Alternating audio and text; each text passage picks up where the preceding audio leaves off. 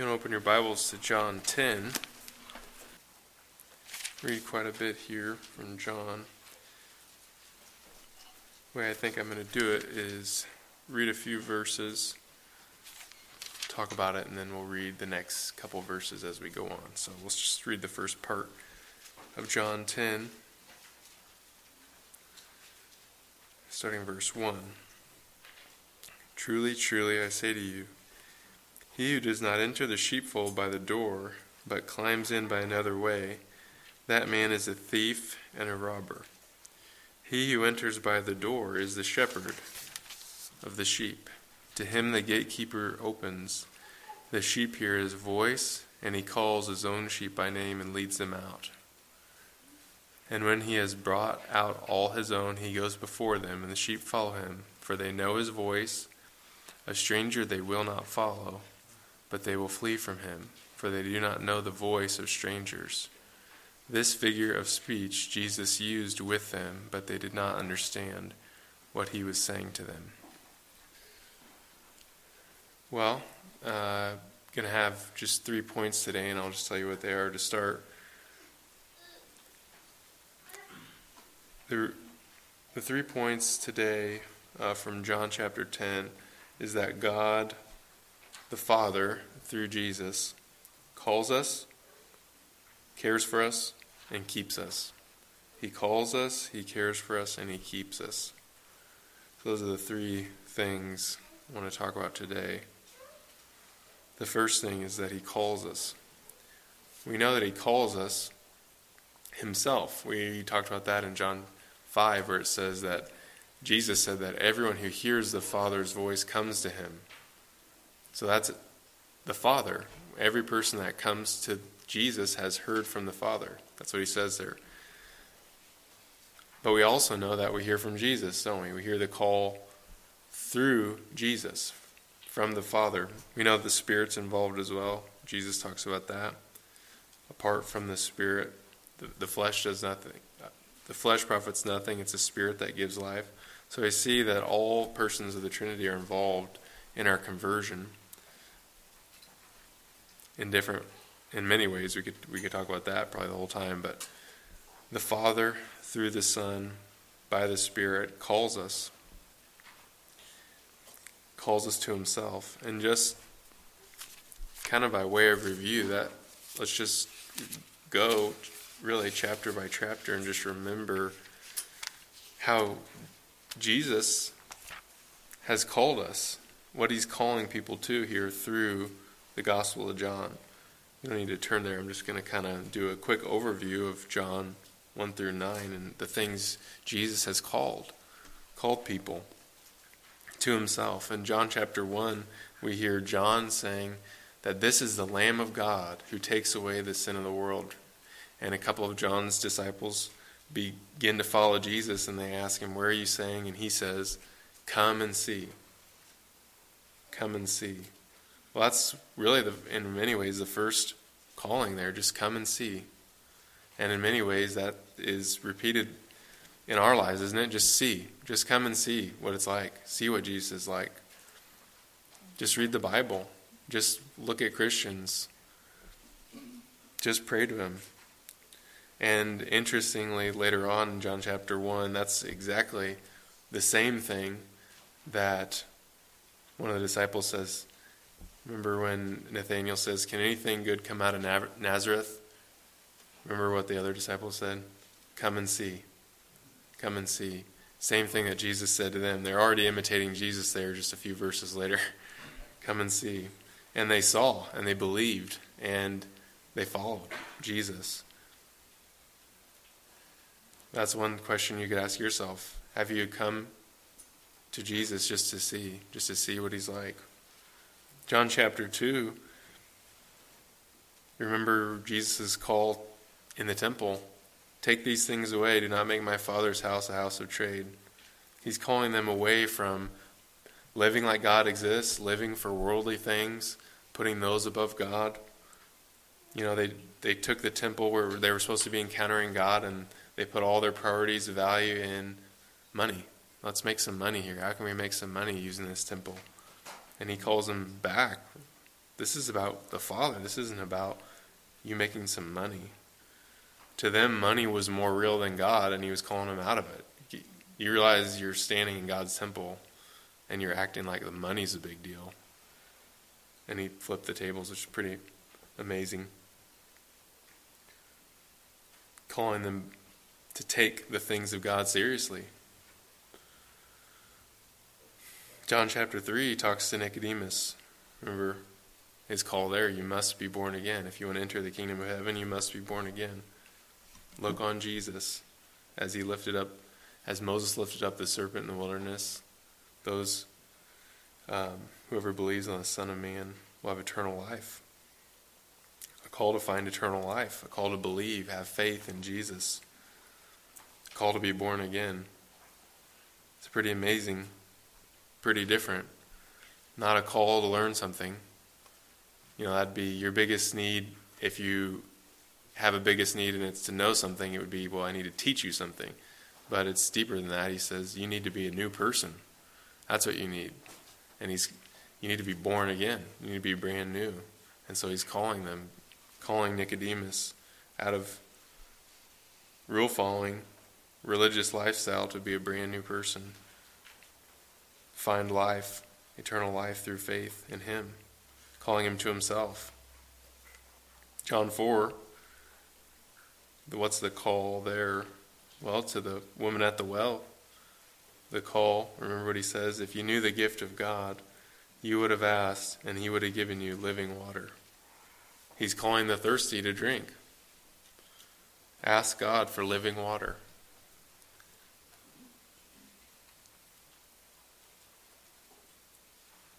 That's the call. The thirsty. Call to the thirsty. If you knew the gift of God, you would have asked and he would have given you living water. Call to be filled for her, call from a sinful lifestyle into a relationship with God. Stop filling her thirst uh, at other things that don't satisfy and find her all in all in the Father, in Jesus. And she did, which is amazing. Pretty amazing contrast there. All that time so far in Israel, and it doesn't take long in Samaria, and they're all coming out to him. She immediately leaves her water jar and runs, believes, and brings everybody out, and it says they believed. That's awesome. But it's also sad to see how hard Israel was, how quick they turned and repented and they listened to the call. But Israel, so far, 12 only have listened. And then in John 5, remember Jesus goes to the pool and where people, sick people are wanting to be healed, and he says, he says to the paralyzed man, Do you want to be healed? Take up your mat and then when he meets him again, he says, Sin no more, that nothing worse may happen to you.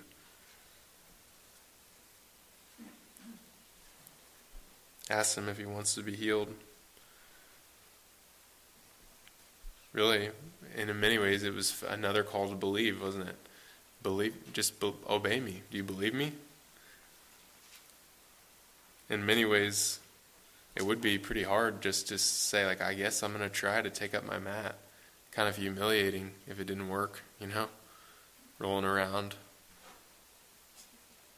Man, how amazing. He got up and walked, took up his mat. In some ways, it was a call away from the religious rules of the day, right? I mean, that's what the whole conflict happened was happening there. This guy takes up his mat, which is actually against the rules. but Jesus told him, and that's what he said. He told me to do it. the guy healed me. So I did it. I broke the rules because um,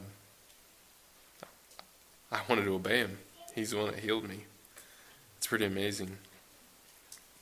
Sad, too, again, that the religious there didn't hear the call. John 6, what's the call there?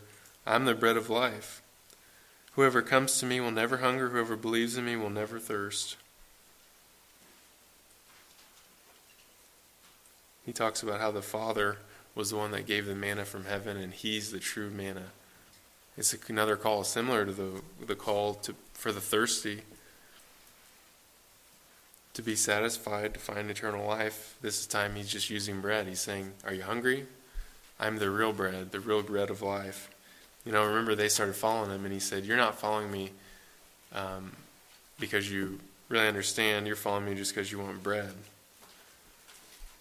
Stop laboring for the bread that perishes, but start laboring for the bread that endures to eternal life. He's, he's calling them, stop looking just merely at the physical, start looking at the spiritual.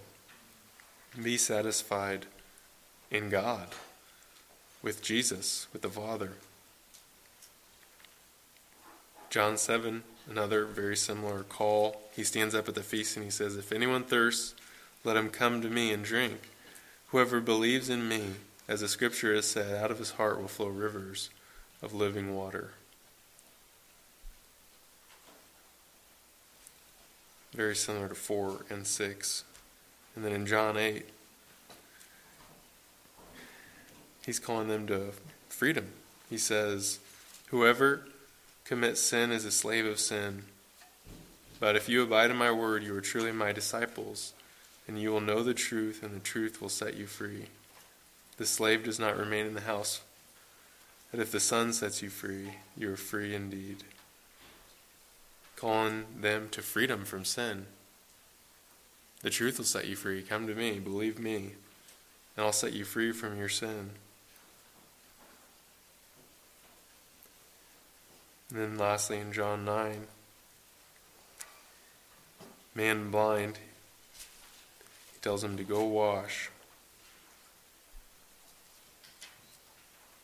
Go wash, and then he sees. And then at the end, the whole kind of culmination of the story is he asks him, Do you know the Son of Man? He says, Who is he, sir, that I may believe in him? Jesus reveals that it's him, and he fell down and worshiped. That's kind of the whole point of that. You know, it seems like that whole story of the blindness is there's these two groups. There's the blind guy who can now see, and then there's the Pharisees who can't see. And so he heals the blind guy. And then there's this weird conversation that happens right at the end of John 9 where he says the Pharisees see this. They actually believe that it really happened. There's kind of an interesting verse in there. Maybe, oh, maybe I should just tell you what it is. It's verse 18 it says, The Jews did not believe that he had been blind and had received his sight until they called the parents of the man who had received his sight. So he heals the guy, and they don't believe it. They think it's a scam or something, a sham. And then they realize he really did heal him in verse 18 when the parents come, which is pretty amazing. And so then there's this blind guy, and there's the religious people, and they kind of have this back and forth. It's, uh, it really sounds like scoffing. It sounds like they're scoffing at Jesus they said, um, Some of the Pharisees near him heard these things and said to him, Are we also blind? And Jesus said to them, If you were blind, you would have no guilt. But now that you say we see, your guilt remains. It's like they're scoffing and they're saying, like, Are we blind? And he says, Yeah, you are. If you could admit you're blind, you wouldn't be guilty, but you're saying we see when you don't. And so here's the two groups, right? The guy that can see, what does he do? He worships. And what do the blind people do? They scoff. They don't worship. They don't fall down and worship Jesus. It's all a physical parable of the spiritual reality. If you can be healed and see what's your response, worship Jesus. Believe in him. If you can't, if you can't see, if you're blind, you don't. Jesus healed him both ways. He got, he got both spiritual and physical sight. You know, it's amazing there. This is the last thing I'm going to say on that. This is just extra. But that's the first time he saw Jesus right there. He didn't even realize because you remember he didn't get healed instantly. It wasn't like he got healed and then he saw Jesus. Jesus told him to go somewhere and wash. So when he met him, it was like he's meeting him for the first time because last time he met him, he could hear him, but he couldn't see him. And so he saw him, and what did he do? Fell down and worshiped. It's amazing. That's what it means to see. And so this is the call. And you know, it's not just Jesus. It's the Father, you know, and we already talked about that, but I'll give you kind of a trick question here. Get, get you on your feet, keep you on your feet. Whose words are in red in the Bible, your Bible? Any guesses? It's a trick question, I warned you, because here's what John 14, 24 says. Whoever does not love me does not keep my words, and the word that you hear is not mine, but the Father's who sent me. I mean, really, in many ways, the verses in red, they are Jesus. He admits that. He calls it my word there, but it's also the Father's. He says, It's not mine. The Father, I speak whatever the Father told me to speak. And so we're hearing, in many ways, a double call a call from Jesus to come to Him, but also a call from the Father. And that's what this whole thing in John 10 is talking about. He's saying that we're sheep, and, and we hear the call of the shepherd, and He calls us out, and He calls us into real life, true life, knowing God. And if we hear His voice, if we know it, we'll follow Him. If we know Him. And I was just thinking about this in terms of parenting. You know, I'm thinking about my own kids and just thinking one of the saddest things I can think of is them living a full, happy life just right here on this level.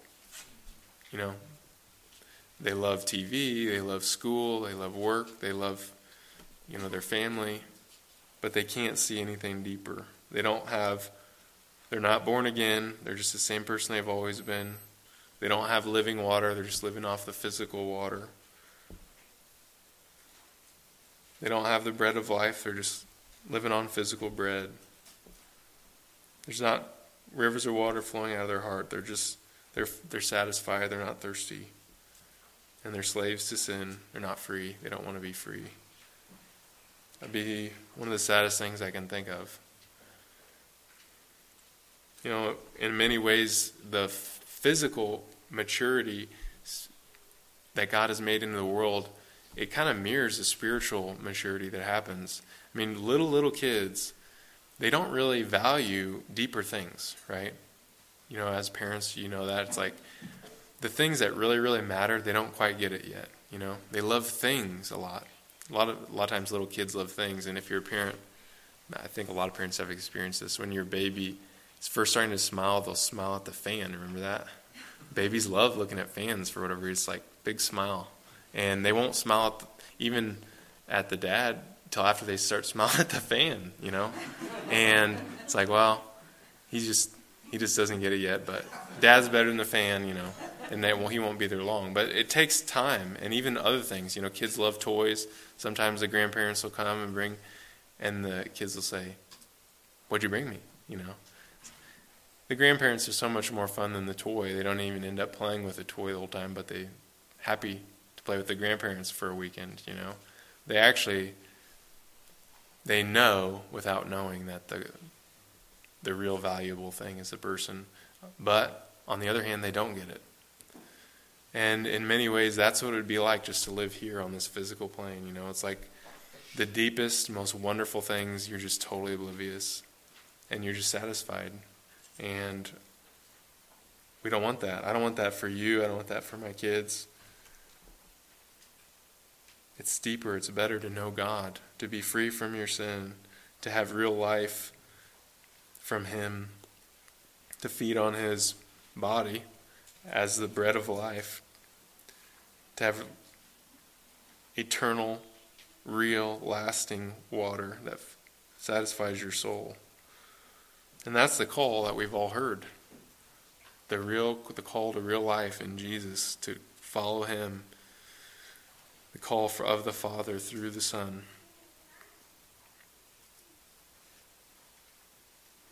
What about you? You know, I'm sure there's kids here. You're still living on this plane. It's like, what's, why do people cry when they sing the songs? Like, I don't know. Why are people crying as we sing about Jesus? Like, why do my parents read the Bible? You know, it's boring. There's more there. Listen, hear the call for real life is where it's really found in Jesus. Be freed from your sin. Are you a slave to sin? I mean, think about that. Are you a slave to sin? Is there things you're doing that you know you shouldn't be doing, you can't stop doing? Admit it. Run to Jesus. Be free. Don't be like the Pharisees who said, We're not slaves. They were.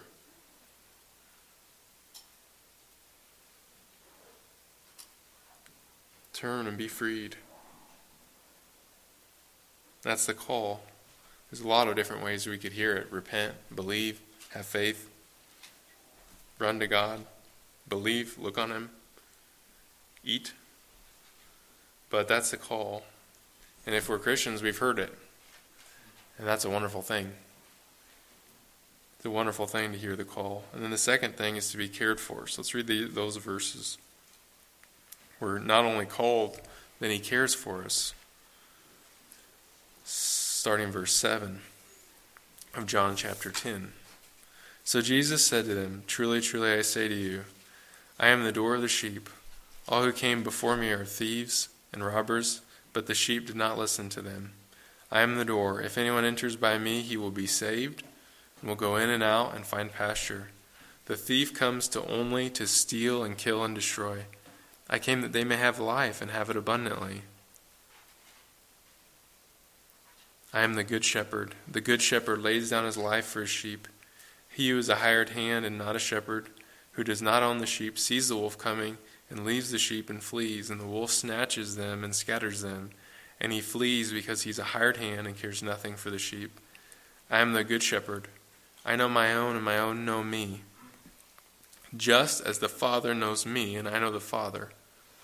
I lay down my life for the sheep, and I have other sheep that are not of this fold. I must bring them also. And they will listen to my voice, so there will be one flock, one shepherd. For this reason the Father loves me because I lay down my life that I may take it up again. No one takes it from me, but I lay it down of my own accord. I have authority to lay it down, and I have authority to take it up again. This charge I have received from my Father. Then there was again a division among the Jews because of these words. Many said, many of them said, He has a demon and is insane. Why do you listen to him? Others said, These are not the words of one who is oppressed by a demon. Can a demon open the eyes of the blind? The second thing is that we're cared for. We're cared for. We're called and then we're cared for. You know, I think a big part, at least for me and maybe for others, as you hear have heard the call of Jesus many times, is really believing that He cares for you. You know, that He really is offering you abundant life. That's what He said there. I came that they might have life and have it more abundant. He came really to give them pasture. He came to protect them. And kind of as a little bit of a parable type um, way to illustrate this, I had an interesting, kind of eye opening experience. I think it was last week or two weeks ago with my daughter, and she likes to help put up the dishes and things like that, which is good, and I'm thankful for that. But she started to reach toward something down in the silverware drawer. It was um, like a shredder, like with the sharp, you know, the blades that you shred carrots or cheese or whatever. And I said, "Don't touch that." And she kept going, so I grabbed her arm, and she threw a fit. And then I said, um, "Come over here." And I grabbed the shredder and I said, "I want you to come look at this." And I pulled a carrot out of the uh, out of the fridge, and I said, "Put your hand out." And she put it out, and I started shredding that carrot into her hand. And I said, "What would have happened if you started messing with that?" And she said, "I can't remember what she said, but she understood." And so I put it back in, and I in the dishwasher. I said, "Let's try it again. Pretend you're going to reach your hand out there, and I'm going to say stop." And she said, I don't want to, which is pretty amazing. And it actually really affected her. Like she got went from a fit to calm, and it had a lasting effect. Like things haven't been perfect since then, but it's been a lot better when I say don't. She doesn't uh, more readily than she did before that, though it's not perfect. You know, she's just a kid. but it was kind of like an eye opening moment. Like, dad actually cares about me. Dad actually wants to protect me. And it changed something. Something clicked that wasn't there before. And it's kind of a parable of God. I mean, think about back before you were a Christian when you really didn't, you really thought, you know, these sins, they're better. God doesn't want me to have them, but, you know, I, I, I really want them. They're so good, you know, and so I'm going to kind of sneak around or I'm going to do what I know I, quote unquote, shouldn't be doing. And you really didn't get that God was out for your good, that He wants you to have abundant life. He wants you to lead you to pasture, to green pasture. And you still weren't convinced. So when you heard the call, you didn't turn, you didn't stop. You're like, ah, this looks better. I'm going to go over here. But God actually cares. You know, the moment, I mean, maybe one day you'll have a moment. You know, I've heard different testimonies where people had a moment like that, where it was like a physical thing that happened in their life and they really realized God cares about me. And uh, man, there's many of them, a lot of them that come to mind I can't really share because they're so intense. But the one that Jesus talks about here is him laying down his life for the sheep. He says, Those other shepherds that don't own the sheep, when the wolf comes, they're just going to run off. They're not going to die for the sheep. But what about us? Jesus is the good shepherd. He lays down his life for the sheep. That's one way we can know. Jesus really cares for us. I mean, he'll die for us. He did die for us. But I hope that God will make it real to you. I mean, really real. That God is actually out for your good when He says, come this way, or says, stop, or don't do that. That He loves you deeply, more deeply than you have probably ever know, will never know. Just like a child with their parent, you know. You, you realize how much your parents loved you more and more every year.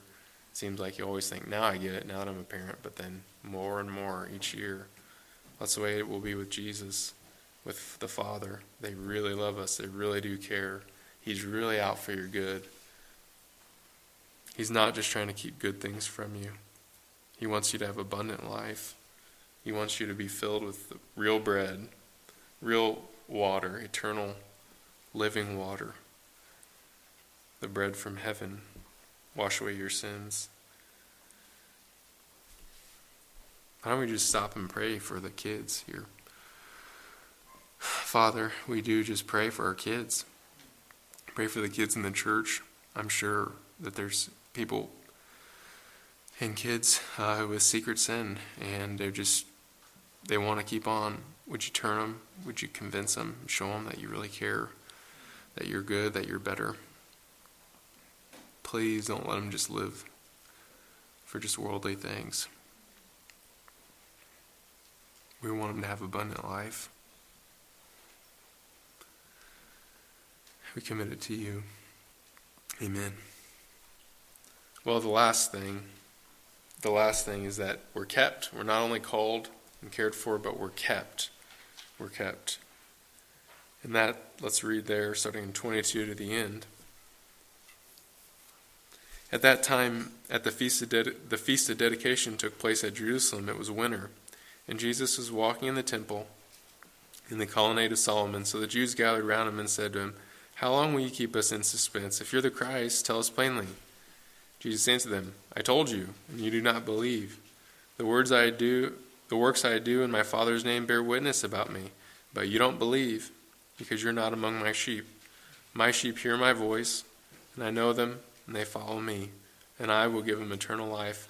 I give them eternal life, and they will never perish, and no one will snatch them out of my hand. My Father, who has given them to me, is greater than all, and no one is able to snatch them out of the Father's hand. I and the Father are one. The Jews picked up stones again to stone him. Jesus answered them, I've shown you many good works from the Father. For which of them are you going to stone me? The Jews answered him, It is not for a good work that we're going to stone you, but for blasphemy, because you, being a man, make yourself God. Jesus answered them, Is it not written in your law, I said, You are gods? If he called them gods to whom the word of God came, and scripture cannot be broken, do you say of him whom the Father consecrated and sent into the world, You're blaspheming, because I said I'm the Son of God? If I am not doing the works my fa- of my Father, then don't believe me. But if I do them, even though you do not believe me, believe the works, that you may know and understand that the Father is in me and I am in the Father. And again they sought to arrest him, but he escaped from their hands. He went away again across the Jordan to the place where John had been baptizing at first, and there he remained. And many came to him, and they said, John did no sign, but everything that John said about this man was true, and many believed in him there. Well, not only called, not only cared for, but were kept. Were kept by both the Father and the Son. No one is able to take them out of the Father's hand. No one will snatch them out of Jesus' hand. 28 and 29 there. Both. You're kept doubly by the Father and the Son. And kind of a best illustration that I could think of this was something that we talked about at the college Bible study. We talked about William Cowper. You know, it's kind of a striking example of being kept. You know, when I think about being kept, for me personally, I think I want to make it to the end. You know, I don't want to do something and, you know, think about those guys that violated their conscience in Timothy. You remember that? They made shipwreck of the faith. Like, I don't want to do that. Like, I don't want to fall into some sin and, and then not confess it, then just fall away from the faith. I don't want to do that. You know, keep me, you know, holy, you know, and uh, help me. Or I think about just persevering, you know, I, I don't want to just get so worn out I give up, you know, just help me, God. Those are the kind of things I think about. But William Cowper is a story that's just beyond that, you know, uh, God keeping you. And and if you don't know William Cowper's story, it's pretty it's pretty sad. But William Cowper and John Newton were friends, and, and you know a lot of those hymns, Amazing Grace. Um, what's what's the name of the one where he talks about uh, behind a frowning providence is a smiling face? God moves in mysterious ways. That's Cowper, okay? So that's William Cowper. He wrote that. And I'm pretty sure, somebody correct me if, if I got that mixed up. And they wrote a lot of these hymns together. And you remember Newton's, one of Newton's hymns where it talks about, I asked the Lord that I might grow. So they had decided they're going to write this. I just heard, I didn't know all this until last week when we were talking about it at the college Bible study. So, but um, they decided to write a hymnal together, Newton and Cowper, And they said, let's write this hymnal together. And then Cowper went insane and bad, really bad. And Newton ended up just taking care of him the rest of his life. Um, and so he'd have moments of clarity, but then he, I don't think he ever went to church again, if I remember right, like for the next decade. He just didn't even hardly leave his house. So that's a trial, right? I mean, unreal. Kind of a trial. And so in the in the introduction to this hymnal, that's when they decided this, they hadn't completed the hymnal yet. So they're writing these hymns through this super difficult trial. Newton's pastoring, they're doing these kids' times, and like hundreds and hundreds of kids are coming, which is awesome and they actually wrote a lot of the hymns for the kids' time. Um, and praise the Lord, they did. So he's pastoring, but he's also taking care of, of Cowper, who's just another house down. I think maybe even living on his land. Uh, but that I could be wrong on that. But just real close, and he's always going over there every day to take care of him. And so this is in the midst of that they write these hymns, and this is what Newton says in kind of the I'm not sure what you call it, where he kind of commemorates the printing of the hymn, the hymnal when they finally finish it. He says that they, they decided to do this together out of a desire of promoting the faith and comfort of sincere Christians. I'm reading, I'm quoting directly here. Though the principle was not the not the only motive to this undertaking, it was likewise intended as a monument to perpetuate the remembrance of an intimate and endeared friendship between the two of them.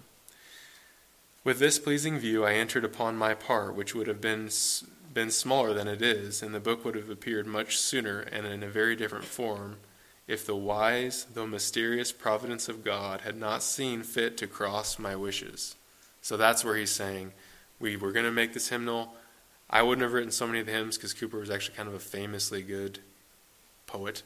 Um, and so he said, I wouldn't have written, written so many of the hymns, but God crossed, our, crossed my desires. We had not proceeded far upon our proposed plan, this is Newton again, before my dear friend was prevented by a long and affecting indisposition from affording me any further assistance. So that was when he went insane. My grief and disappointment were great. I hung my harp upon the willows, and for some time thought myself determined to proceed no further. Yet my mind afterward was led to resume the service. So he ends up deciding, I'm going to go through with it. You know, I'm going to, we committed to this, let's keep doing it, even though this is not what I wanted. And it really kind of, this kind of preface kind of mirrors that song, I asked the Lord that I might grow. You remember that? He said, I thought I would just I'm just paraphrasing here. He says, I thought I would just, in a moment, become holy. But what happened was it got really hard. And I asked, God, what's going on? Are you going to pursue your worm to death? And then God answers him, This is how I answer prayers for grace and faith. And really sad. But if, for all that is to say this, in the midst of that, Newton, it appears, persevered on, and so did Cowper. And he encouraged Cowper. and when Cowper was clear, he would write hymns like Behind a Frowning Providence.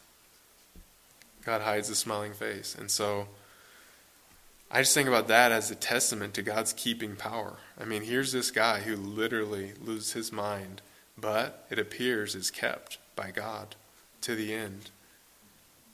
Faith in Jesus. It wasn't like this. Like Cowper's life wasn't, you know, totally even keel. It was bad, you know, up very high, highs and lows and, and pretty, pretty rocky. But it seems like God kept him all the way to the end. Mm-hmm. And what a testament! It's like, it's kind of like my personal story that's similar to that is my grandma. She got Alzheimer's, and uh, you know, she didn't know my dad. You know, she didn't know hardly anything. But one of the last things she could do was I asked her about Christmas. You know, what do you like about Christmas? And she said, It's the day my Lord and Savior was born. And she could sing hymns longer than almost anything. She could talk about God, which is pretty amazing. But it's a very similar deal. It's worse than I could imagine, you know. I mean, if you've gone through it with a parent or a grandparent, it's so hard to see them just lose themselves, and but yet God keeps them. And if God can keep Cowper and He can keep keep us even if we lose ourselves, I mean, He God will keep us. And He's a good Father. He's a good Shepherd. And He called us. He's going to care for us, and He's going to keep us all the way to the end, no matter how bad it gets. And so I just thought that was a fitting story, really just to show the keeping power of God. If He can keep keep Cowper through that, He can keep He can keep me. He can keep you, and we can trust Him. He's out for our good.